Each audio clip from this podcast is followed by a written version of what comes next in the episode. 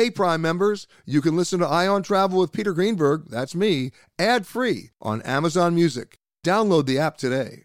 This spring, if you'd rather spend time enjoying your lawn instead of trying to keep it alive, there's good news. TruGreen is the easiest and most affordable way to get a beautiful lawn. All you have to do is water and mow, and they'll do the rest. Weed control, fertilization, aeration, and even some things you might not even think of. They'll do all of it, while you can do literally anything else. With TruGreen, you can have your lawn looking as good as a putting green. That's not hyperbole. TruGreen is the official lawn care treatment provider of the PGA Tour. TruGreen offers a satisfaction guarantee, and they have a verified best price promise, which guarantees you the lowest price with no compromise on quality. You do you. Let TruGreen do your lawn care. Visit trugreen.com to get the best lawn at the best price with the best people guaranteed.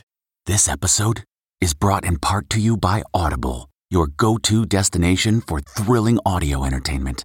Whether you're looking for a hair raising experience to enjoy while you're on the move or eager to dive into sinister and shocking tales, Audible has an exclusive collection of thrillers from best selling authors that will keep you on the edge of your seat like James Patterson's first audio only thriller, The Coldest Case.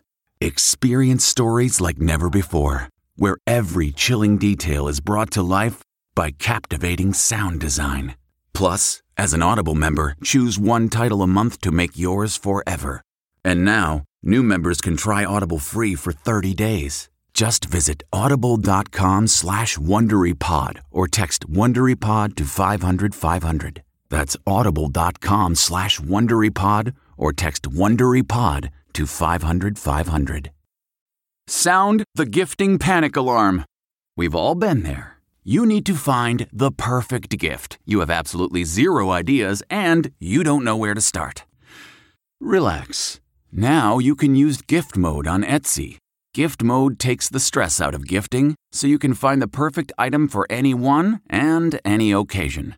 Just answer a few short questions about who you're shopping for and what they like, and Gift Mode gives you curated gift ideas based on hundreds of personas. Imagine pages of artisan espresso mugs for the coffee connoisseur in your life, or for the pickleballer, customized paddle covers in every shade imaginable. Etsy's got you covered. Need to find the perfect gift? Don't panic. Try Gift Mode on Etsy now. What makes a life a good one? Is it the adventure you have? Or the friends you find along the way? Maybe it's pursuing your passion while striving to protect, defend, and save what you believe in every single day. So, what makes a life a good one? In the Coast Guard, we think it's all of the above and more. But you'll have to find out for yourself. Visit gocoastguard.com to learn more. the comfort of your favorite seat is now your comfy car selling command center, thanks to Carvana. It doesn't get any better than this. Your favorite seat's the best spot in the house. Make it even better by entering your license plate or VIN and getting a real offer in minutes. There really is no place like home. And speaking of home, Carvana will pick up your car from yours after you finalize your offer. Visit Carvana.com or download the app and sell your car from your comfy place. This episode of Travel Today with Peter Greenberg is brought to you by Audible.com, a leading provider of spoken audio information and entertainment. Listen to audiobooks whenever and wherever you want. Sign up today at www.audiblepodcast.com slash travel today to get a free audiobook and 30-day trial. It's time for Peter Greenberg Worldwide with America's number one travel news journalist.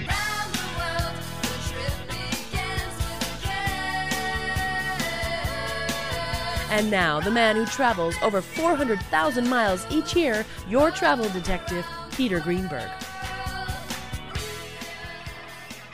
Hi, everybody. Peter Greenberg here, and welcome to the podcast that's done from a different location around the world every single week. One day Canada, the next day Thailand, then New York, London. You just never know. This week we come to you from the state of Nayarit in Mexico in Punta Mita. In fact, we're coming to you from the Four Seasons Punta Mita, an amazing hotel just about celebrating its 20th anniversary. And what a remarkable hotel it is. I love this segment of the program because most Americans are very guilty of this. And, and I'll, I'll be speaking about this later in the show as well, but we are so guilty. We come to an amazing resort like this And it is an amazing resort. Let us not uh, soft sell this. It's true. But then we never leave the resort. We never get out of the building. We never get out of the restaurant. We never get out of the. Macy, may, we might go to the beach, but that's it. And life is so much more important than just a pina colada in your hands.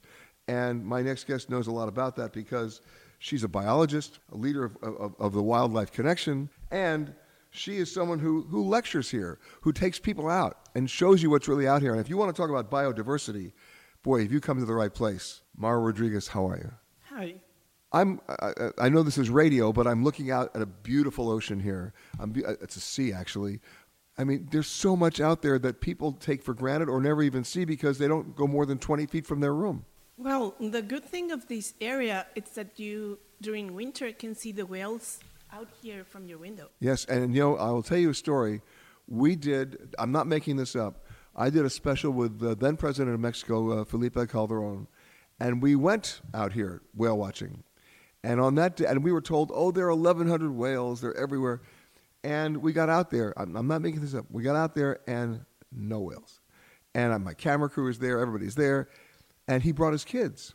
And I said, You know, Mr. President, there's a legend that if the kids sing a song, the whales will come. And since we just happen to have some kids, maybe they could sing.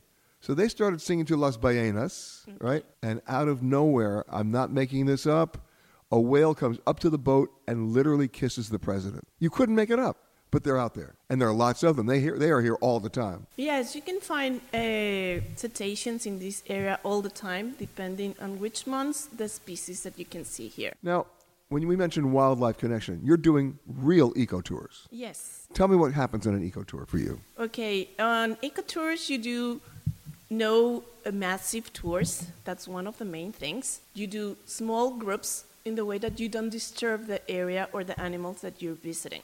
And what you do is to learn about the animals and to learn about the, their habitat, how to protect them, and if possible, how to interact with them, but with respect. Now, obviously, what comes to mind initially, of course, is whales and dolphins, but we go way beyond that, don't we? Mm-hmm. Such as? Okay, uh, with whales, you'll need to go, or it's better if you go on a smaller boat with some engines that doesn't make too much noise. That's really good. You can, and you don't have to be moving or speeding. You just do slowly. And they come to you. And they, you can have really good results with that.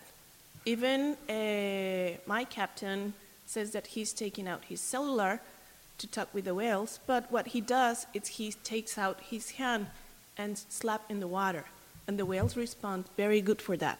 You can have really eye contact, or the whales coming to spy on the boat. On they're curious. Yes, they're very curious animals. You can find that behavior very easily if you know how they behave or how the movements that they are doing, and you say, "This whale is going to be curious. Let's and take the, advantage." And of course, the of dolphins are more than curious; they're just playful. Yes, they're uh, very uh, intelligent animals, and as you mentioned, they are very playful. Of course, they are very curious as well. Being intelligent makes them curious. So if something attracts their attention, they will get close to it. Now, you've also done, there's a research component to what you do. You're looking right now at the impact of whale watching tours because at a certain point, you know, we, we all we have a, a concept that is now becoming, you know, very much in vogue to talk about, and maybe we should be talking about it, over tourism. So, to what point, you know, are we are we watching too much? Are we doing too much? Are we are we hanging out too much? Okay, that's a good uh, point. Uh, when people get involved or when people begin to get informed about there's a whale watching tours, there's many whales in that area, of course, many people will come to the area to try to see them. The best way, as I mentioned, is to take smaller boats. Sometimes it's too much people and they take big boats. There are tours that go well watching with big boats. Are there controls? There are regulations. Does, anybody, does anybody follow them? Uh, not that much because mainly it's there's no like uh, environment police That's taking. Not, that is not good. That's the bad thing. Even if it exists, they are not outside like checking all that things. So, so what's so? I mean, what's the point then if you're if you're going to have policies that can't be enforced? Mm, it's the way it works here at the moment. Not good. Not good at all. I uh, we are always trying to push to have someone outside watching or But you know, here's here's a suggestion. You know, travel and tourism, the largest industry in the world, 11% of global GDP, right? One out of 10 jobs, even more importantly, one out of every 55 out of every 5 new jobs. People vote with their wallets. If people are educated, if you're educating the people who come down here to say, "Listen, this is what you need to do," and if they're not going to do that, tell them you're not going to pay for it.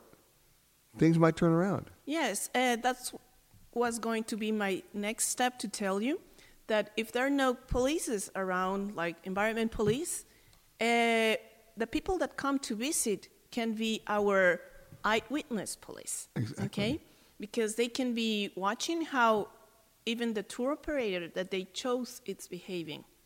They can be telling, "Don't get that close," or "There's too many boats around. Let's go and find some other whales." I don't feel comfortable if we're bothering this animal. Please, let's don't do it. And the tour operator will begin to learn how Exactly. to do it. Uh, you know, there's a place not far from here where it used to be a fishing village, and they overfished, and it was done by families. And one day the families woke up. One of the families woke up and said, "Look what we've done," and they petitioned the government to turn it into a marine sanctuary. And they convinced all the other families that this was worth it for them, because they could now be a sanctuary and not earn a li- living from killing fish, but for letting people observe fish, and it worked. I mean, and it was all done by the locals. They finally were able to run the numbers and realize that the, that the marine life was worth more to them alive than dead. Yes, of course, because a uh, an animal, if you kill it or you sell it, you're just going to get a amount of money on that moment. Exactly. But if you conserve it and you show people and try to protect them, you will have money through all your life and through the generations. Now, I can also come volunteer with you with the sea turtles, can I? Yes, of course. This is a very good area for sea turtles. Uh, the season begins in, in the middle of June. That's when the turtles begin to lay eggs, and they stop laying eggs up to January, more or less. Wow. So Amazing. there are many months that people can see turtles, but the main months for turtles in the area, it's from August to November. Okay, so we're, we're coming up on it. That's yes. Uh, oh, perfect. And you can see many babies hatching, many females laying eggs. It's. And you can very- also help release them back in. yes. Maru Rodriguez, the uh, biologist and leader of the Wildlife Connection. I should tell you that their that their website is it's an easy one, wildlifeconnection.com. Ottawa, Oklahoma, Tampa, Panama, Mattawa, La Paloma, Bangor, Baltimore, Salvador, Amarillo, Tokyo. On second thoughts, let's not go to Camelot. It is a silly place. I've been everywhere, man. Across the deserts, bare man. I breathe the mountain air, man. Travel, I've had my share, man. I've been everywhere. I'm happy to welcome back uh, an old friend. The last time we did this show, you were here. I loved it. Um, he's the executive director of the San Pancho Bird Observatory right here in, in Mexico. Luis Morales, how are you? Great, Peter. Thank you for uh, the invitation once again. I'm Oh, happy listen. to be here. You know, when you look around, I mean, this particular part of Mexico, you have how many different species of birds? Uh, over 300 species just here in the Punta de Mita or uh, southern Nayarit area. So if you're a birder or even if you're not a birder, your opportunity here to see stuff you've never seen before is is almost unparalleled. Exactly. And but you know you you have the bird sanctuary or the bird observatory, but there are birds all over the resort. Oh yes, and uh, literally every uh, village, you know, and everywhere you go has um, some um, sort of specialty, you know, depending on the on the habitat. But yes, just here uh, right around the resort, you know, there's uh, so many uh, great bird species, including many um, unique species to the area. And some of them are, are migratory. I mean, because they come down for the winter. Exactly. They're We- snowbirds. Exactly. We have uh, birds coming all the way from Alaska, you know, mostly along the western flyway. But um, this uh, particular area of Mexico um, has also some species coming from the eastern flyway, you know, so we also get species from Texas, from. They're um, traveling the a long way. Eastern, yes, the east coast. You know, one of the things that opened my eyes when I was in Mexico a number of years ago was, of course, the monarch butterflies. That was absolutely spectacular to realize, first of all, not just how far they've flown, but how many of them there are. And uh, I was a little concerned because last year I, they, they were starting to tell me that there are fewer of them coming down, but there's still a lot. Yes, there are still a lot. However, uh, both uh, monarch butterflies as well as uh, many uh, bird populations are declining, you know, and this is And the reason for this it? is truly alarming. Well, there's multiple reasons, you know, from uh, pollution to climate change, habitat change, and fragmentation. So this is, you know, actually one of the reasons why we do um, ecotourism, you know, because uh, we have found that there's a way that we can also uh, help birds, you know, and bird conservation through ecotourism, and uh, that's um, that's what we are all about. But I want to go back to the monarch butterflies. because The other thing Yes, that just yes. fascinated me was Yes. not that they just did it every year. They came back to the exact, like radar, Yes. pinpoint navigation, thousands of miles to the exact same location. Yes, That's one of the great, to me, that's still one of the great mysteries of the planet. it is amazing, you know, how an insect, you know, such a bu- uh, monarch butterfly or a small bird, you know, like a hummingbird or a small warbler, can uh, remember the exact same location as you were mentioning and have uh, what uh, scientists call uh, this uh, site fidelity. You know, they tend to come back to the same uh, place. You know, the same thing happens with sea turtles. You know, they tend to come to the nest. Oh, uh, yes. beaching to the, to the nest, nesting uh, place. You know. Uh, You know what happens? I, I live on an island in New York called Fire Island, and every year, without fail, the same three swans show up at my house. Now, could it be because I feed them? I don't know, but they know. I mean, they, they- and without fail, and and if they see me wherever they are in the bay, they come, and they're not. They're not domesticated by any means. It's just, it's just amazing to see that they always come back to the same place. But you have another issue about declining populations too, and that's trafficking. Yes, yes, and uh, unfortunately, uh, here in this uh, part of Mexico where we have uh, many parrot species, uh, well, right now we have uh, four parrot species, which are all protected. In Mexico, we have 22 uh, parrot species, and all of them are protected by the uh, Mexican laws. Sure, but you know, there's one thing to say you're protected by the law. There's another way. there's another thing to actually enforce the law, and they don't have enough people to do that. Yes, that's one of the challenges, you know, that that we have, you know, uh, uh, law enforce- enforcement. But uh, here's where we believe that um, education, and providing um, community alternatives, you know, like um, ecotourism, can be a great incentive for local communities to change, you know, from a more um, um, uh, predatory, you know, uh, perspective, you know, or a more, let's say, like utilitarian use of nature, you know, or a more direct and short-term um, use of nature, you know, like could be pet trade, you know, where you can only benefit once, you know, from say, you know, a, a family of birds, whereas, uh, you know, with ecotourism, you can visit that same family of birds, you know, for many times, you know, and create more benefits not only. Well, for you also have to educate the community. people who live here that these animals are worth more to them alive than than, than dead, Exactly. Yeah, or you know, or ta- or uh, taken somewhere else. Exactly. Yeah. Uh, or living in a cage or as pets, and and this is a, a great um, part of the work we do both within our tours, but also as part of our um, education and community outreach. If you are continuing on to another Southwest destination, please make sure that you check the monitors inside the terminal for your proper gate and flight information. If you are continuing on with another airline, we really don't care. My next guest is another expatriate. I always find great expatriates here in Mexico. She escaped from Vancouver. Can I say escaped? Absolutely. Okay, good. From the rain, anyways. From the rain, and uh, found her refuge right here in Vallarta. And she's actually the editor of the Vallarta Tribune. Madeline Milne, how are you? Great, great. How long have you been down here now? This is just wrapping up my eighth year, actually, in August. And no regrets? No, not really. No. What brought you down here originally? Opportunities to um, try something new. I was in a bit of a flux in my life, and uh, things just worked out. So packed everything So basically, you, you weren't planning on it, but here you are. yeah, exactly. So you came down almost by omission or default. Pretty much, yeah. And why here, though? Well, specifically Puerto Vallarta, and, and we did consider some other places. And but who's we? Puerto- Uh, was my husband and my son. Okay. And we decided Puerto Vallarta for a couple of reasons. One, because of the mountains and the bay are very similar to what we have in Vancouver, so it, it really does feel um, familiar.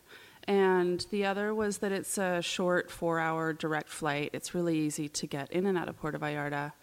Um, all your services and amenities are here, and if you need to hop back to Canada or the States, it's It's easy. It's easy, yeah. But then once you came down, it was like, whoops, I'm staying. I'm staying, absolutely. and what keeps you here? Well, uh, it's just such a great lifestyle. You know, it's it's it's very casual. It's for the most part quite simple. I really enjoy the work that I do. I'm lucky in that way, as I managed to find a, a great job here in Mexico, where there aren't a lot of great jobs. So there's that. Um, and you know, I mean, every weekend or any free time I have, I can just head off and explore. So. And the rest of your family? Well, most of them are back in Canada. What Uh, happened? I know, right? Uh, well, my brother and sister are still working. They make their way down for vacations and. But you like had a that. kid? Yeah. He's here? No, he's gone back to Canada because he's finishing high school. Ah. So he wanted to. And your husband? Focus. Uh, he's here. Okay, so you salvaged that. Yes, there you go. For people who've never been here before, or even for people who are returning, I mean, the, the growth has been quite a lot. I Yes, mean, it really has. has. And the change has happened. What's the, the biggest surprise to them when they first come back? Or when people come here for the first time? I think there's this perception that Mexico is poor. Um, Well, the stereotypes are the rampant. stereotypes, yeah, absolutely. And and you get off the plane and you think you're going to see all these Sombreros. people in sombreros, and and that just, of course, it exists still to an extent, and we have to respect that. But it it's just not what you see when you're here on vacation. Um, Mexicans themselves are, are, are quite wealthy, and you know, wealthy Mexicans are extremely wealthy, um, and so you know, there isn't there isn't this level of poverty. You're not going to some poverty-stricken third world country anymore. And if you want a sombrero, hire a mariachi band. Exactly, And yeah. then, then they'll take care of that for you. Yeah. But the big surprise to so many of my friends when they come down is number one, it's safe, right? The perception Absolutely. is, oh, the minute you cross, you're crossing the border. Mhm. It's, it's sort of like, you know, Sancho Panza, you know, it's crazy.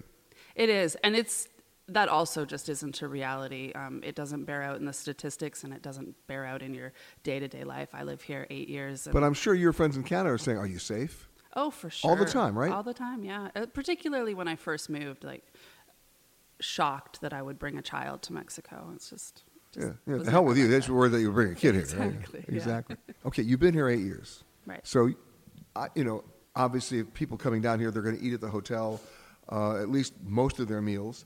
But if you can get out of the, if I could actually use an industrial strength spatula and drag you out of the hotel, where would you take me for breakfast? Breakfast.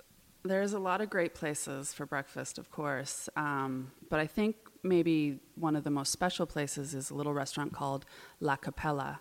And it's attached to the Hacienda San Angel boutique hotel downtown in Puerto Vallarta. And of course, the name Elizabeth Taylor comes to mind because that was Night of the Iguana. Exactly, yeah. I remember that movie. Oh my God! I mean, I, I was I was a baby. I was a baby, but I remember it. And who was down here when she was making the movie? Richard Burton. It was That's the, right. it was the big scandal. I yeah, love it. Yeah. the hotel is actually Richard Burton's uh, original house that's Yeah. been converted. And so now the restaurant La Capella is this open air private cathedral that's been converted into a restaurant and it overlooks the main plaza Puerto Vallarta and the ocean and you have the crown of the, the church in front of you. It's absolutely spectacular. So my guess would be, if you want to have breakfast there, go on Sundays because that's when they really do it up. Yeah, that's that's they have, they do a special brunch on Sundays with the mariachi and uh, Oh, that's where you'll find a sombrero. There yeah, you go. there you go. exactly. if you're in desperate need of a sombrero, that's where you find it. Yeah, yeah, it's it's very sophisticated, but it's also just such a beautiful spot with so much his- history. And lunch?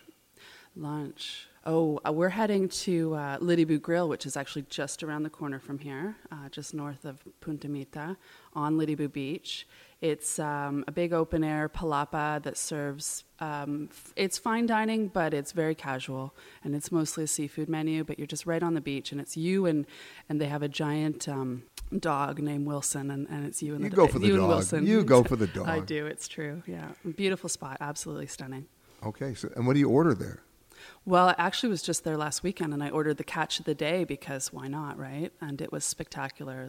Probably the best piece of fish I've ever had. Really? What kind Really. of what was it? It was a cod. It Cod was- here. Yeah. Wow. It was absolutely stunning. It was. you don't uh, necessarily re- relate to cod in Mexico. No, you don't. No, but it was really light, and oh, the sauce was this coconut chili cream. Uh, I might go back again tomorrow.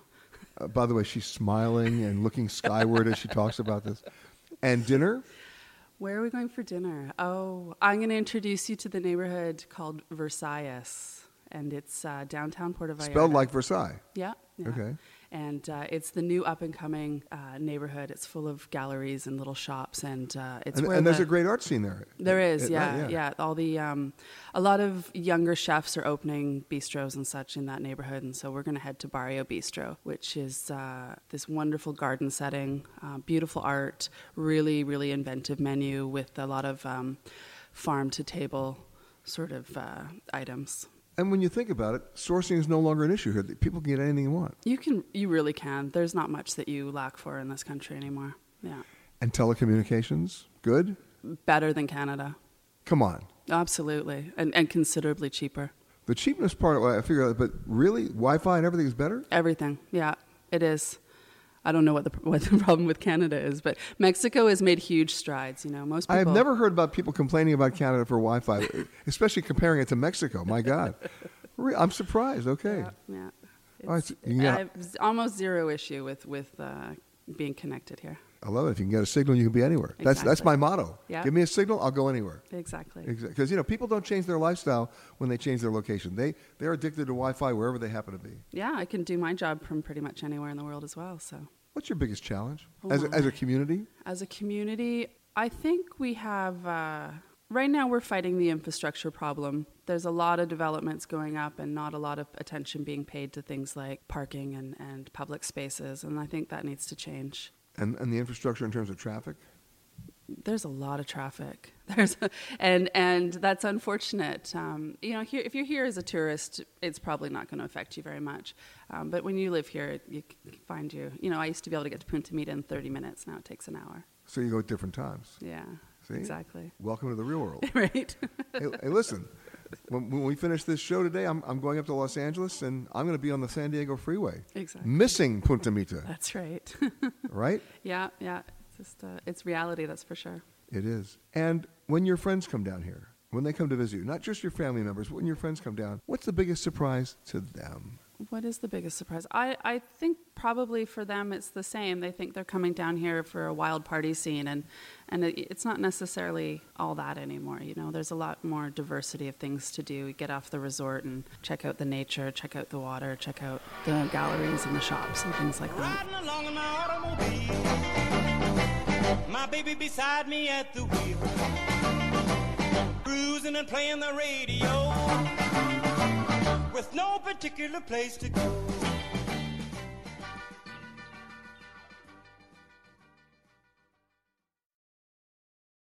Audible.com has more than 150,000 titles and virtually every genre. So check it out for yourself. Sign up today at www.audiblepodcast.com slash travel today to get a free audiobook and 30-day trial.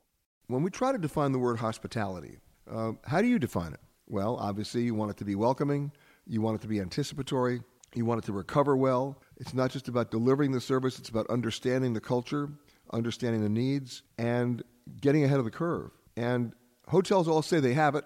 Most of them don't these days. Uh, most of them are housing you, they're, they're not hosting you.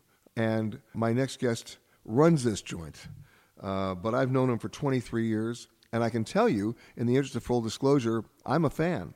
He redefines the traditional definition of hospitality. Probably why he's had his job so long, uh, and they don't rotate him out like say they just they do so many other hotel managers. His name, of course, is John O'Sullivan, and he's not just the general manager here; he's the regional vice president now. They give you a big promotion at Four Seasons Resorts everywhere. How are you, John? Wonderful to have you back home with us here in Mexico, Peter. Now, you just did you hear how he responded to me? Now you understand what hospitality is all about. I mean, he's just a very soothing guy. But let's get down to nuts and Yeah, bolts yeah. here. because the industry's changed. Totally. Ownership has changed. Accountants are coming in. Uh, they're looking at, they're looking at the numbers much more uh, crucially. The same thing as the airline business, and even a hotel. I won't even say chain, but I'll say a company like Four Seasons has to be cognizant and at least aware of the fact of the slow invasion of the accountants, um, because at a certain point, your guests especially will know if something's moved. And I'll, give you an example. I have a good friend of mine who used to be the, your counterpart at Ritz Carlton, and he came to the Ritz Carlton in New York one day and walked into the bar, and everything was the same, except he went to the bar, and all of a sudden, it was no longer a linen napkin, it was a paper napkin. It was no longer a crystal. It was the, I mean, little things that he noticed right away that the guests may not notice right away, but they pick up on. Absolutely. Right? So, how do you fight against that in a world where the accountants have seemingly taken over? Yeah, you know, I see the accountants as um, as our partners, and the reality is that the, the guests that we have throughout the world want and expect the Four Seasons service, which isn't about diluting, and it's about really having a superior product, maintaining that, but more importantly, just having it serviced and maintained by real service warriors and authentic people who do send emails but don't live on their iPhone, who are actually out meeting people, Having conversations. having conversations, a novel concept, and you know, knowing a guest isn't having a spreadsheet about them; it's about being physically out there. And to me, uh, hostmanship or hospitality has evolved, but still the core is the same, and that is to make people feel warmth, welcome, authenticity, transparency, and also the desire to be able to share, especially in somewhere like Mexico, an experiential exposure to them so that they feel that they are part of the place, not just being housed, but not only being homed, but also having been honed to the culture of space and place. Now, all those are great mission statements, but then you have to deliver. Yeah, absolutely. You know, and I'll, I'll give you an example that just happened to a friend of mine, and she posted it on, on Facebook just yesterday. She was flying to Australia, and uh, when she got to the hotel, she re- she realized, and she'd been reading a book, and she realized she left the book on the plane. And in the course of the conversation with with the, the concierge, you know, uh, she just you know, did you have a nice flight? She says, oh yeah, but ah, I left my book on the plane. She came back to her hotel room three hours later, and there was the book. Beautiful. They just went out and got her one. Yeah, yeah. Now, it's not a question of how much did that cost. No. How much is that worth? Absolutely. And to me, I call it cerebral hospitality. It's that ability to be able to, everyone can put the food on your plate, but how do you wow someone? How do you find out DNA of a guest and be able to simply exceed their expectations? You know, and you're challenged with that every day. Yeah, but you know something? I see it as a beautiful joy. We have more than thousand Mexican service warriors here. They're not here just for sort of three months waiting until they get uh, a job in Hollywood. They're here. This is. You mean they're not out of work actors? They're not out of work actors, and they're here because they want to be here and they want to be able to authentically, genuinely make the difference. That's the Mexican heart. It's not a job for them, it's a profession. It's it's it's it's a calling. I'll tell you, last night at dinner, I, I, I do this all the time. I, I do engage people in conversations, as you know. And I asked the, the, the waiter last night, you know, how, what was his name? How long has he worked here? He's worked here 14 years. Yeah, yeah, yeah. You know, and, and proud of it. Yeah, and and uh, for us, tenure is about ensuring also that you remain relevant. You know, we're not a retirement home, and it's really, really important that each and every single person is there to support the cause, which is that every person and guest who comes here leaves feeling that they've had a not a hotel experience, but a, a spirit experience. Although I have to warn you, John, that when I retire, I think I'm coming. I'm going to move No, in. Don't worry, we'll, That's we'll, right. We'll, we'll give you a special pass. a special pass. If, yes, if, as long as I'm coherent. Well, that's sort of always been a little bit questionable. I know. So, you Thank know, you so obviously, much. we'll be a What's bit your big- flexible. What's your biggest challenge here? Um, I, I still think it is the managing the perception of Mexico from a security point of view, from um, ensuring that people feel comfortable about bringing them, their family, or their company here. The reality is is that there's parts of Mexico as equivalent to the South Loop of Chicago on a weekend of where you may not want to be totally hanging out. It's just about being safe and being careful. Right, but if you take a look at, and this is my biggest pet peeve with the U.S. State Department, now that they've even revised their State Department advisory to even be more misleading, you know, if you have a State Department advisory for every country in the world, and you've got it tiered in four different levels, the minute you get beyond the first tier, people aren't coming. You know, the first tier says travel with normal caution. I have absolutely no idea what that means. But the second one says travel with increased caution. All right, they're not coming. That's it. You don't even have to get to the next two tiers. And what are they basing that on? Somebody tore their fingernail? I mean, I mean seriously. I No, mean, I hear you. there are four states right now. In, we're in Mexico. There are four states right now in Mexico that have level four Yeah. from the U.S. State Department, which says do not travel. Yeah. One of them is Sinaloa. What's in Sinaloa? It's Mazatlan. I, I don't have a problem in Mazatlan. It's great. So, the, the, if you actually look at the numbers, the numbers of Americans coming to Mexico, it's pretty well. It's held up. Yes, it has. Because what I think is that when people who do eventually cross the border feel the culture, see the people, and realize that it's it's not true. It simply is not true. And the, the number of people who return, who develop relationships with all the local people, it's it's it's families supporting families. And the real bottom line is, you've been here how long? Six and a half years. If the fears were true, you wouldn't be here. I, I, I truly wouldn't, and I have, uh, of all the places that I've worked in around the world, to me, Mexico is the warmest, is the friendliest, uh, and is the is, is the most fun. Mexicans, you know, I'm Irish. Although, John, Mex- we, we did have fun in Bali. we had a lot of fun in Bali and in Cairo, but uh, yeah, absolutely. But it's they really have got this spirit of of just wanting to be there now. The charge for looking at this pamphlet is $3. The charge for looking at this pamphlet and putting it back quickly is $4. Over the seas and all the degrees to anywhere I please. Oh, My next guest, I never see her in LA. I see her in New York, and now I'm seeing her here. She's a very special chef. In fact, she's the vegan chef here at the Four Seasons and Resort in Punta Mita. Leslie Durso, how are you? I'm very well. Good morning. Happy to be here with you. You know, when you take a look at restaurants and outlets and hotels, you know they may have a vegan item on the menu. They might, they, or they, or they'd call it vegetarian, Mhm, right? mhm. But you go beyond that. You, you, we go way beyond that. So I always like to say, people say they have a vegan option. We have a vegan program because a vegan option means you might have one thing on the menu and the whole. and by the way, it's always the same thing. always the same thing. For You know breakfast, is? it's oatmeal and a fruit plate. No, no, no, listen, you know what it is. For, I, I always ask, do you have a vegetarian option? Because they don't. Mm-hmm. They don't even talk about vegan. They just talk about vegetarian. What do you think it is? Always I oily penne pasta with chopped vegetables into it. Zucchini. Yeah, zucchini. I hate zucchini. I, I've come to the point where I hate it because that's all there is. Oh, you! I'm the one that's eating it everywhere I go. I know. I know. I was just so sick of it, and so I was so excited when the when I met up with the Four Seasons and with John, the general manager, and he said, "Let's do this. Let's create some magic." I said, "No problem." And I'm assuming you're doing this because there's there's been a demand for it. There's a huge demand. Um, plant-based eating is the number one food trend uh, that that we've ever seen. It blows out of the water. Keto, Atkins, gluten-free, any of that. Uh, it's growing at such a rapid rate right now. 25% of all millennials identify as plant-based. If you want to grasp This the- explains a lot to me about millennials. By the way, that's another story. But if you want to grasp that demographic, you have to offer healthy options. And I always say that my options are not just for vegans and vegetarians; they're for anybody. You know, I brought you I brought you some breakfast items to try. I brought you our avocado toast on homemade sourdough. Okay, but hold it And right it's there. one Hold it right there. Hold it Uh-huh, right there. Uh-huh. I know avocado toast is the rage now.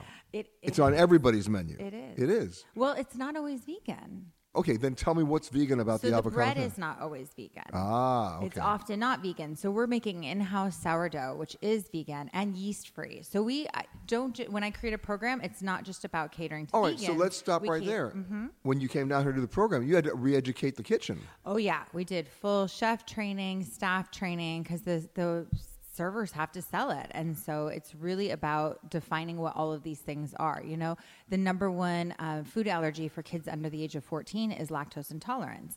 Um, so it's so important that a family can bring their child down here and they can get non-dairy gelato. They can get gluten, vegan, gluten-free uh, cookies, chocolate chip cookies. They can get all of the things that a kid wants to eat, and they don't have to be stuck eating sorbet because I hate sorbet, and I don't want to put eating. I hate zucchini on sorbet. child, right? Yeah. So it's it's really about being able to cater to anybody, and that's the Four Seasons. They make anything possible. But here's the thing. You mentioned the word vegan on Mhm. anybody's menu, and it gives you a perception of bland. It gives you a perception of boring. It gives you a perception of flavorless. You had to overcome those obstacles. 100%. And I dare say that I can change your mind.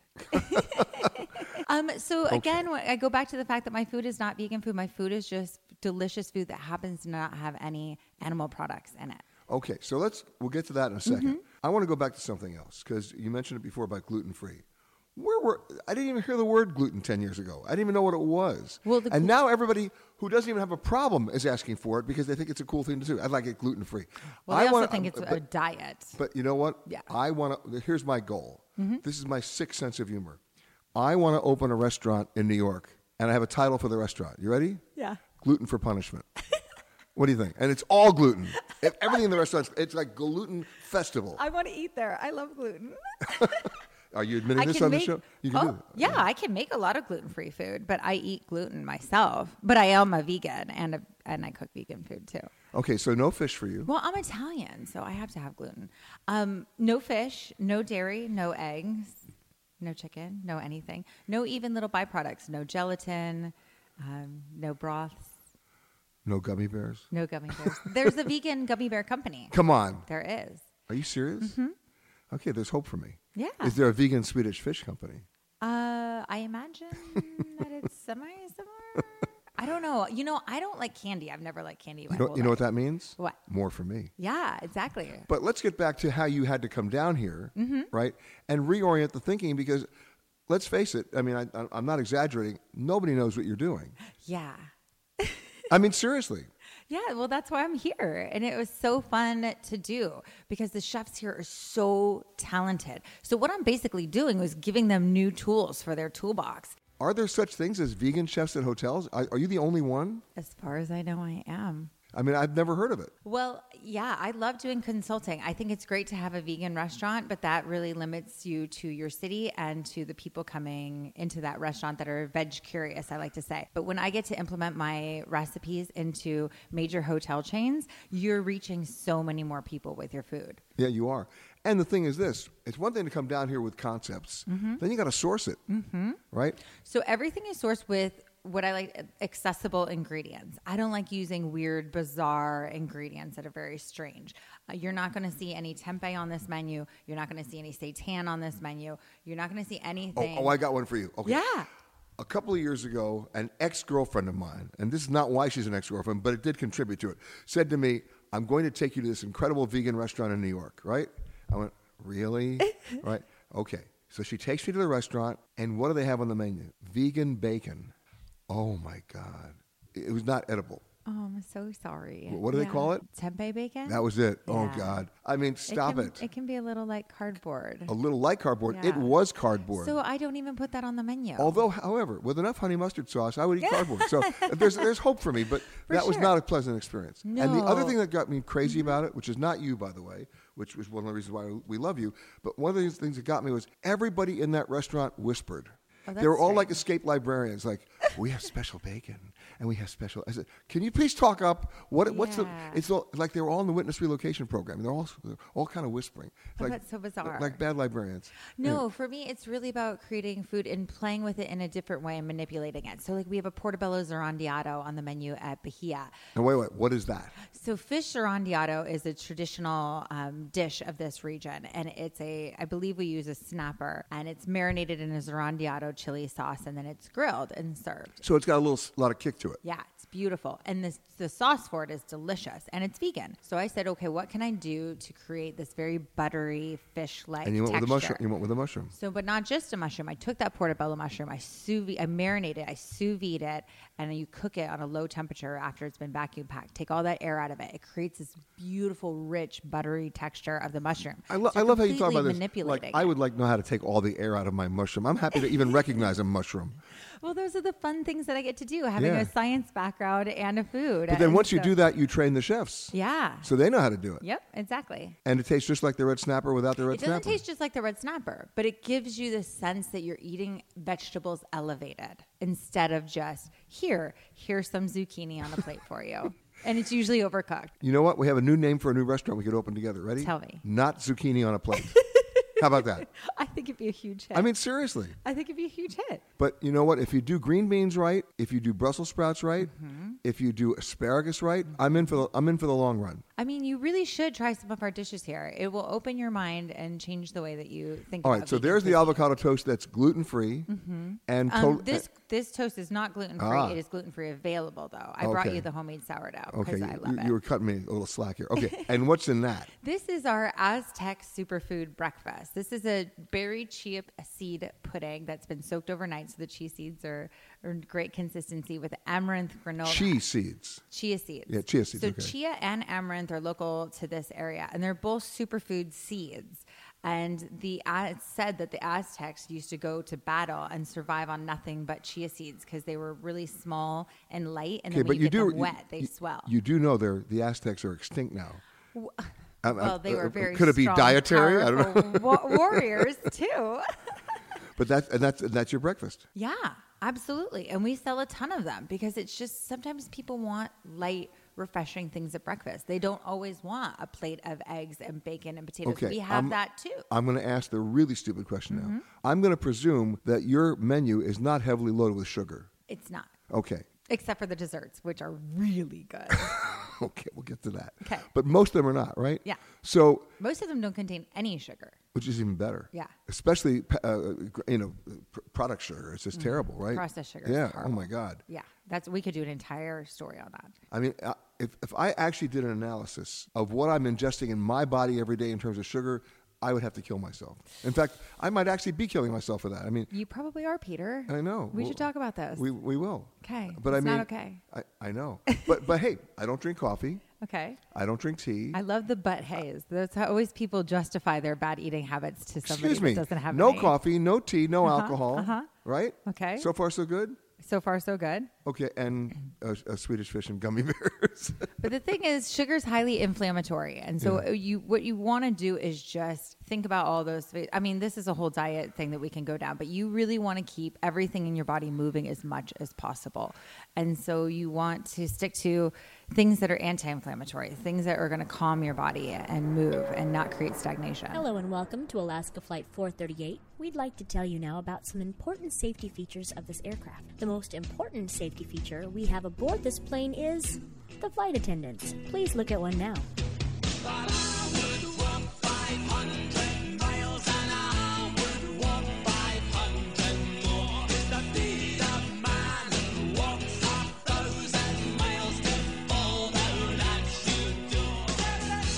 I've been coming down to this location probably 35 years because, as I said earlier in the show, I came down here a long time ago to interview the famous American director John Huston, who used to live uh, not far from here in the small fishing village that used to be called Puerto Vallarta. Not small anymore, but lots of stories there as well. But the real stories you can find from my next guest, and I'm, I'm glad to see him again because when I come back here, I always see him. He's the actual cultural concierge here at the Four Seasons. And Enrique Alejos, how are you, sir? Good morning, Peter. You know, when you think about this region, I mean, it's, it's had a lot of growth, but the culture stays the same. And yet, most Americans, or I should say most visitors who come down here, aren't really uh, up to speed on that. Um, and the, the real problem with most Americans, I'm, and I'm saying this as an American, is we never usually leave the resort. So if we can't leave the resort to get the culture, somehow you have to figure out, as your, your challenge, is how to get the culture back to me. And how do you do that? Well, I have a, an office where I have many different items from the local cultures. Actually, my office is an art gallery as well from local painters and sculptors, no? And every day there is something going on there. We have every everyday lectures, workshops about the Huichol Nation, you know, which is the native group from this particular region of Mexico. Right. I teach the, the guests how to work with uh, a wooden shape coated with beeswax and apply one by one glass beads to create beautiful and colorful shapes, explaining about the, the meaning of each of each element. So It basically, you're, you're allowing me to regress into arts and crafts. I It's- try. It's, my summer camp days.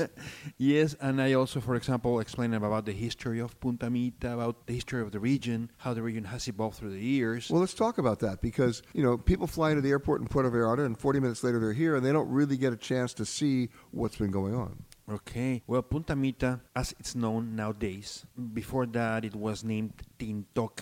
It was a trading port. Let's say that about 800 years ago, this place was visited by commerce people coming all the way down from Peru up to the south part of the U.S. Uh, obviously, stopping in coastal regions, Punta Mita was a place to exchange from uh, seashells to Spondylus murex, you know, a, a shell that colors purple, Yep. the, the, the, the fabrics. That was the currency.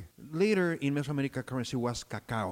Yeah. But I mean, here was the currency, you know, shells, and it was bartering, no? But it's it, it was a strong trading route along the coast of the Pacific. And uh, well, we, for example, we get in Mexico tumis, tumis like the Peruvian ones. In the state of Michoacán, there are they they have tumis similar to the ones that they used in Peru for for sacrifices, no? Yeah.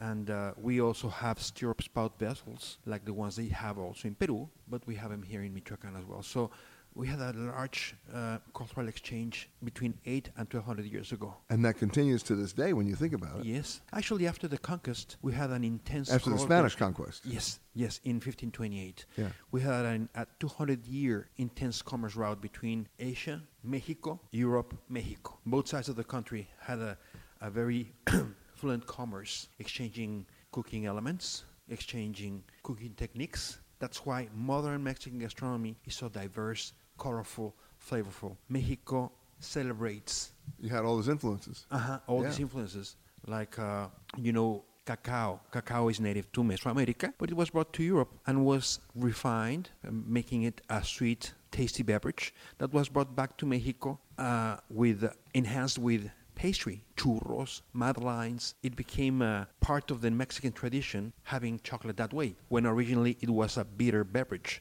a Of bitter course. alcoholic beverage. And to this day, we- now that we're, we, we think we're so sophisticated when we can look at a chocolate bar and say it's 82% cacao, if it's 82% cacao, it's, it's bitter. Uh-huh. That's the meaning of cacao. I know. Bitter. It is. It is. But now we know. but one of the things I noticed here at the, at the resort, which I found was really, really nice, and it was, it was sort of almost organically in, in- evolved, in that you had these little easels for the kids to paint. Yes, yes, yes. And the kids do it. There is beauty in Punta Mita. Wherever you turn your face, you'll find beauty. We're a blessed place. Year round, we have beautiful and attractive things around. You may notice that the area is well kept by the gardeners. We have a lot of birds around. They have a beautiful scenery. We have a beautiful ocean. During the winter and part of the spring, we have whales breaching every morning in front of your room. Oh, I, I release baby turtles with the guests every Really? single afternoon during uh, six, no, sorry, eight months per year. Uh, yeah, we also support conservation programs. And uh, I remember one afternoon two years ago, I was placing baby turtles on the sand with our guests. I say, life is beautiful. Could it be better? Yes, it could be better. In front of us, some whales started breaching. And I Right- say, right could it be better? yes, it could be better.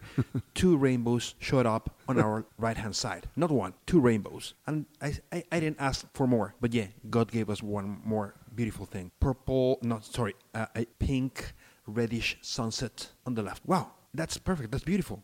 And that happens here in Punta Mita. But at the same time, it's one thing to look at it, it's another thing to explain it and to let people get involved in it in a responsible Mhm. way, right? Yes. at the end of the day, if you don't teach them about the history and provide that perspective, they've learned nothing. Yes, and as I start the induction to the turtle release, I tell my guests, not a lot of people in the world has been able to save a, a life. Tonight, you'll become part of that privileged group of people who have been able to save lives. They'll be saving baby turtle lives that afternoon. What a beautiful thing, giving Yeah. life a chance. Exactly. It's a privilege. And you know what? Once you get people involved and they can connect the dots, They become big allies. and they can tell their friends. That's Uh-huh. that's the word of mouth problem. You, Mhm. know? Uh, you don't have that, it, it, it's done in a vacuum. We in Forces, I think, we do not only sell accommodations and impeccable service, we sell experiences, something that is unique to the place. Should there be a rapid change in cabin pressure, oxygen masks will automatically drop from the compartment above your seat, free of charge. And to start the flow of oxygen, pay your flight attendant $75.63. My mother, God rest her soul. But as you heard during the show, I've been talking about another organization where you have a local option. And we always like to, to localize those options, and we're here right here in, in Punta Mita, and that is Entre Amigos. And joining me now, the founder of Entre Amigos, Nicole Swedlow. How are you? I'm great. I'm great, You're, thank you're you. an expat from, from, uh, from Lake Arrowhead, California. It sure am. and you've been down here how long? 18 years. Came on vacation. Yeah, came on vacation with my 11 month old son, and uh, my two week vacation turned into two months, and uh, two years, uh, divorce, and the rest of my life. Well, you forgot divorce, freedom, and the rest of your life. Something like that. Yeah, but tell me about Entre Amigos. Entre Amigos uh, started on my kitchen table. It was uh, an intention living in a really small rural community to just try to contribute in a positive way. And I wasn't really sure of exactly How to go about it. how that would look. But I figured I could uh, teach a few things I'd learned in Girl Scouts. And so, really honestly, I uh, gave some craft classes. Hopefully, you weren't selling English. s'mores. Not quite. Okay. Although I'm sure we made s'mores on the I know. beach. Yes, you did. Yeah, we just started uh, doing different things that we saw could contribute in some way, mostly with the kids in the community and education. And eventually, we built a small library. Then we moved that library upstairs, and I mean, this really bigger. started in the house. It started in the house. Yeah. Yeah. But what made you want to do that? What did you see that said, I need to do this? Mm, I had been living in this community for a year and a half, and what I saw was this really beautiful uh, rural community where people didn't have a whole lot of income options and lived this amazing quality of life along this ocean and the jungle, and everything was spectacular, and it was being discovered. And that was Along with that, along with that comes lots of tourism, lots of people, and lots of change. And for the people of the community, it was okay. Like the, this meant work, and this meant different kinds of options. But the reality was that I had come out of living in lots of different kinds of tourist communities, and my concern was that maybe I could do something to give the kids of the community and the people of the community a few more skills to be prepared for those changes that were coming, and to look at a way that we could create community so that one one community doesn't come in and completely change or kick out or move out that original beautiful reason that in everybody was there. And so the intention entre amigos in Spanish means among friends. of course, yes. And this idea was could we build up our community together? Could we do things that are good for everyone? Can we learn together? Can we share together? And so Well, give me a sense of, of, of place if you can. How big a community are we talking about? At the time, it was uh, 1,500 people, maybe, Small. maybe 2,000 max. Very small. Very small, just on the side of, you know, it was sort of a little bit too far out from the, the major tourist area, which was Puerto Vallarta, and so only your brave adventurers got up that far. And by the way, when you talk about a major tourist area of Puerto Vallarta, Puerto Vallarta, when I first came down here, was a sleepy little fishing village. It's the same deal, Yeah. right? You know, things change and evolve and change, and for us, Puerto Vallarta was the big town, and uh, and San Pancho was the, the sleepy fishing village. Well, speaking of sleepy fishing villages, when you first came down here, how was your adjustment? Well, I, you know, I never quite imagined that I was staying. So I was, in, in some way, when I first came down here, I was just on vacation. You were another I was tourist. On a longer vacation. Yeah. Um, I was. What was it? What was the turning point? time. It just sort of evolved in, in such a way. I- You know, initially the idea was to spend some quality time with my son, and my husband kind of flew back and forth, and I was able to just have this precious mothering time with my baby. And then I had another baby, and so I was really involved in being a mom.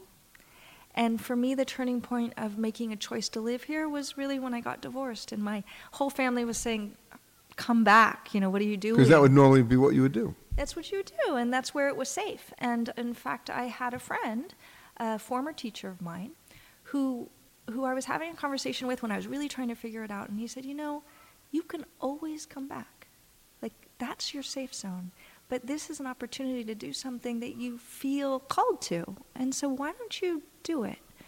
And if it doesn't work or it's not the right thing, you have this safe place to go. And you're never going to know if you don't do it now. Well, I've always said that nothing of ever of any importance, worth value, or substance was ever accomplished by the obsessive pursuit of safety. Yeah. So, but there you were as a single mom with two kids, taking a pretty big risk. I guess you could look at it, or you could look at it. I was living a spectacular quality of life. I was getting to have my kids next to me every single day. But your friends back in California probably thought you were nuts. Sure, sure, Have they come to visit you since? Sure. And they And some of them now live here Ah, because there you go. They, they that's what figured it out. happens to That's- you, yeah. right? So they don't think you're nuts anymore. No, no, no, no, no, no. And my family, you know, my mom's here visiting right now. My family comes down with all their kids, and it's been So really tell me how Entre Amigos has evolved now so that people listening to the show, if they come down, presumably like you did on vacation, can also get involved. Yeah, Entre Amigos has become a big organization. Um, we evolved from this little table on the street uh, to renovating a large warehouse. It's 15,000 square feet warehouse, and it's entirely designed with recycled materials. It was entirely done through community projects. It's a library with 8,000 books. It has 600 classes a year. It has a sports center, and um, we put on all sorts of events and festivals. And it's really a space for people to come and do exactly what the intention was to sort of mingle and mix and be this nexus for our community so that we can all kind of grow up together and do great things together. And it continues to work that Now, way. Now, this warehouse open to all ages? Yeah, sure. Sure. There's uh, women's programs and student programs. There's a large scholarship program. We have more than 100 kids that we are sending to school in some capacity. And how do you interface with the tourism industry? How do you interface with hotels like the Four Seasons? Sure. Well, one of the things that's interesting about our model and, and really distinct about our model is, is that we, we really believe that it's our responsibility to generate the revenue that we need in order to be sustainable for the long term. So that this isn't an organization that's just entirely um, dependent on donations, an organization that is able to create work for our people and our community, and in that same space, stay alive and continue the work that we do. So we interface because we run two stores on site. We create all sorts of products um, in our community. So, for example, we make uh, all sorts of products out of recycled materials. We do all the recycling in our community. So we recycle glass, plastic, cardboard, etc. And we bring that into our facility, and then we turn it into something else, and that's something else we sell. So, for example.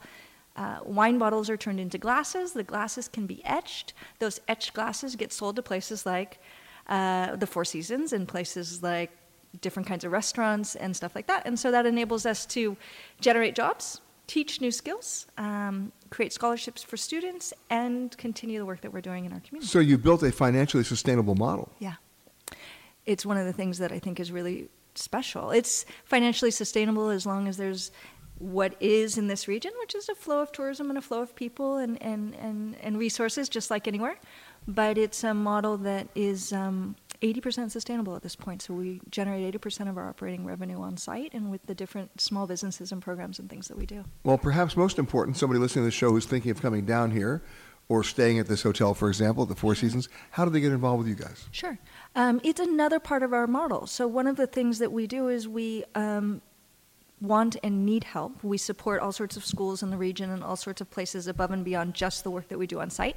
And so, groups come down. Sometimes it's individuals and families. And in that case, you just contact us and say, hey, I'm coming, and is there something I can do? And what We- can they do?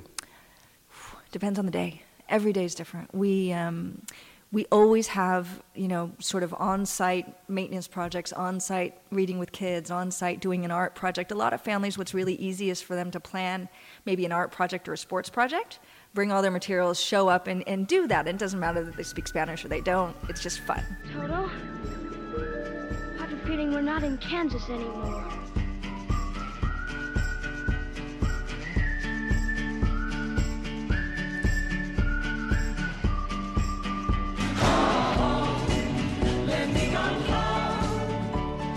My next guest has a first and last name.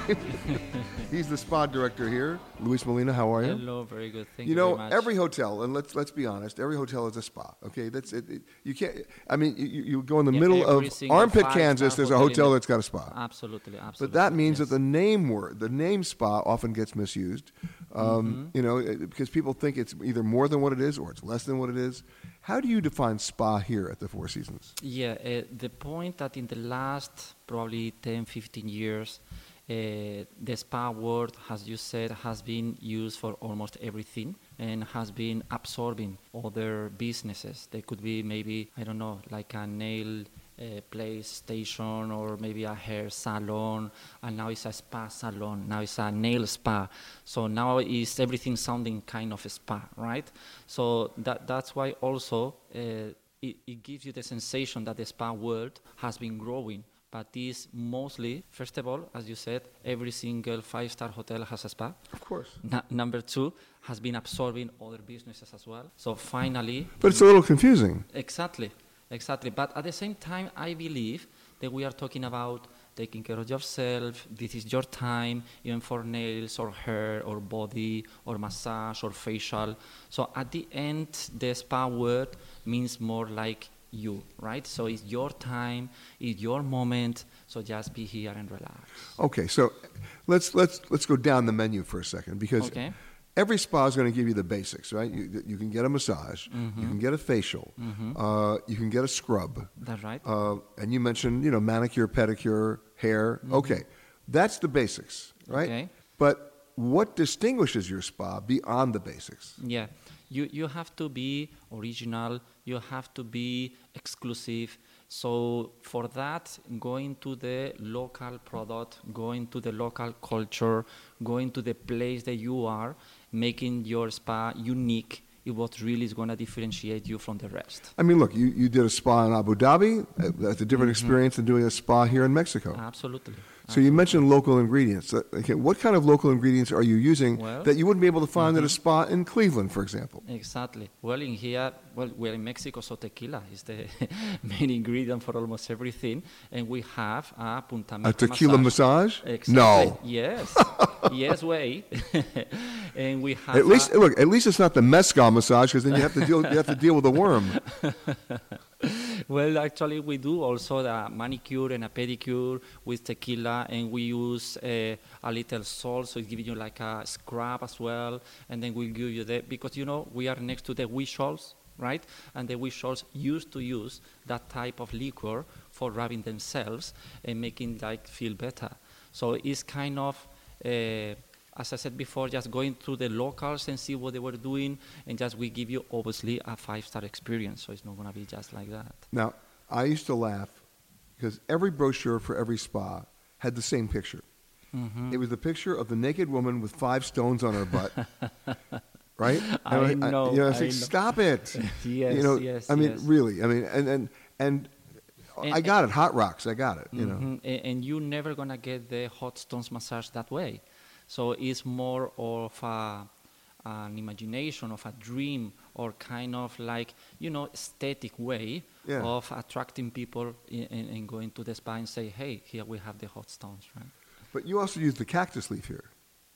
You use the cactus leaf here. Yes, How- explain leaf. how that That's works. That's right. That we call it a hakali uh, massage, and again we come back to the locals. We come back where we are, right? And the gel, which is coming out from the cactus leaf, is the one who's gonna give you the properties for your skin, and it's gonna improve the blood circulation as well. So after that, we use a, a sage cream, which is also made locally. so Yeah, I love it. Keep it local. Why not? Exactly, exactly. So is is giving our treatments a, uh, exclusive uh, exclusivity for the guests. So they have to come here to get them.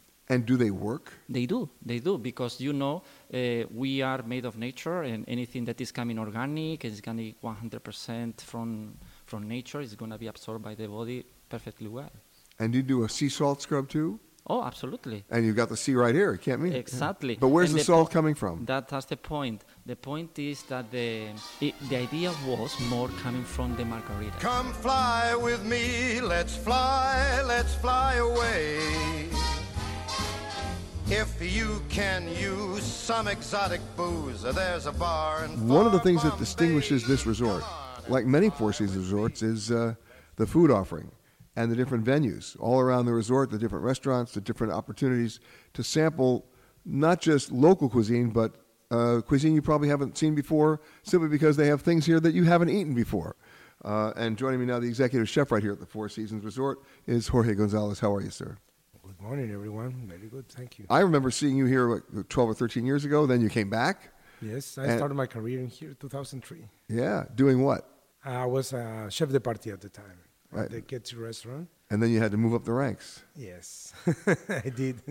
You know, when I first came here, and this, this goes back to when Richard Sandoval was just opening his restaurant here too. When I first came here, sourcing was a little bit of a problem. You know, you, you, you want to have great stuff on the menu, but then how did you get it? Now the good news is you can source just about anything here now, can't you? Yes, absolutely, especially the local product. We've been sourcing it and uh, we've been working with it. You're working with the local farmers too. Yes. For example, like what? We are doing, uh, basically, we are working for the fisherman town with La Cruz de Huanacaxtle and Punta Mita, and we have a farmer's market every Sunday. So we didn't have that a few years back. So you're shopping at that market. Exactly, too. We're doing the shopping there. We're making the relationship with some producers and with us. So that's very interesting. That was not happening many years ago.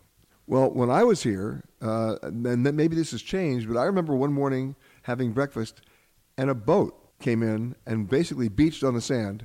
And what was in that boat?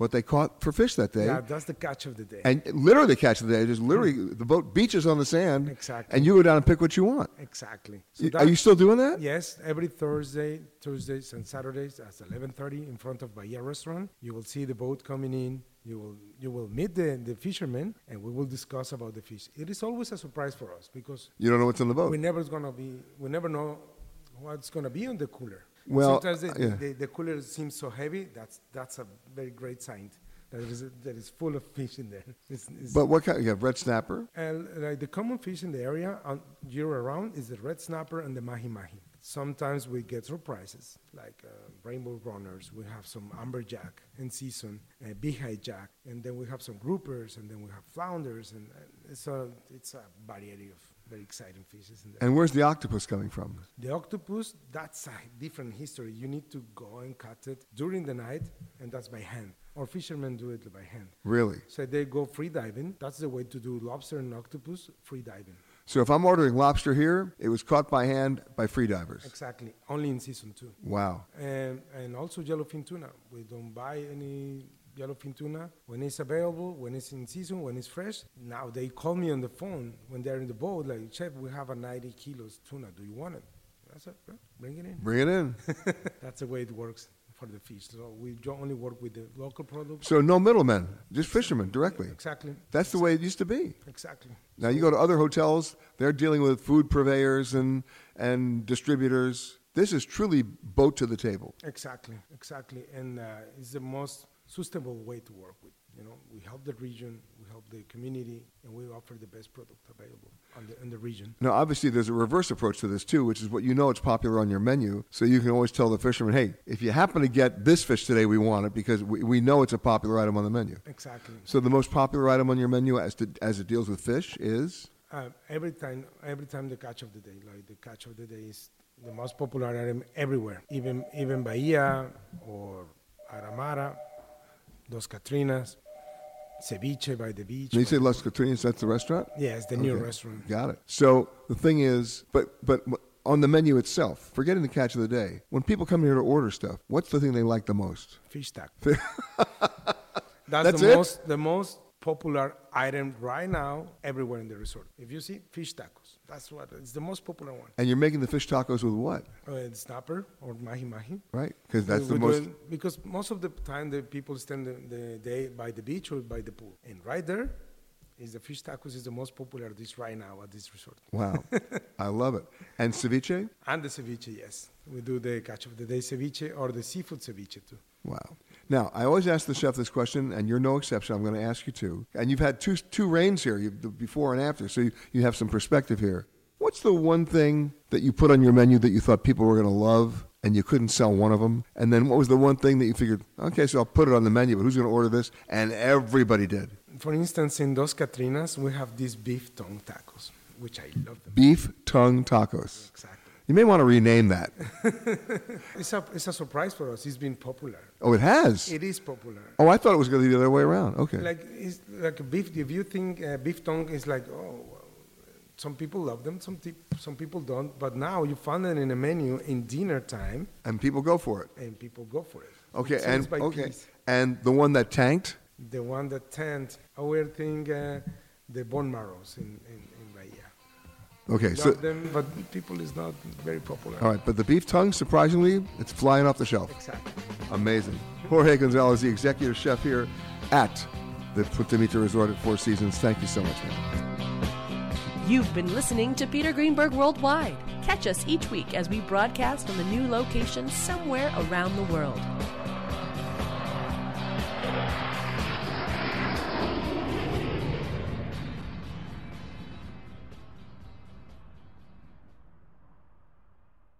If you like Eye on Travel with Peter Greenberg, you can listen early and ad-free right now by joining Wondery Plus in the Wondery app or on Apple Podcasts.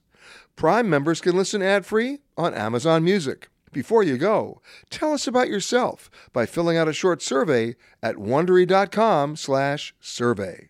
Survivor's back, and so is On Fire, the only official Survivor podcast. And we have a twist a new co host, the winner of Survivor 45, Dee Valladares. Hi! Listen to On Fire, the official Survivor podcast, wherever you get your podcast. Hi, this is Jill Schlesinger, CBS News business analyst, certified financial planner, and host of the Money Watch podcast. This is the show where your money is not scary. It is a show that's all about you. It's your questions that make it possible for me to provide unconventional and entertaining insights on your money, and maybe more importantly, on your life. Follow Money Watch wherever you get your podcasts. You can listen ad free on the Amazon Music or Wondery app.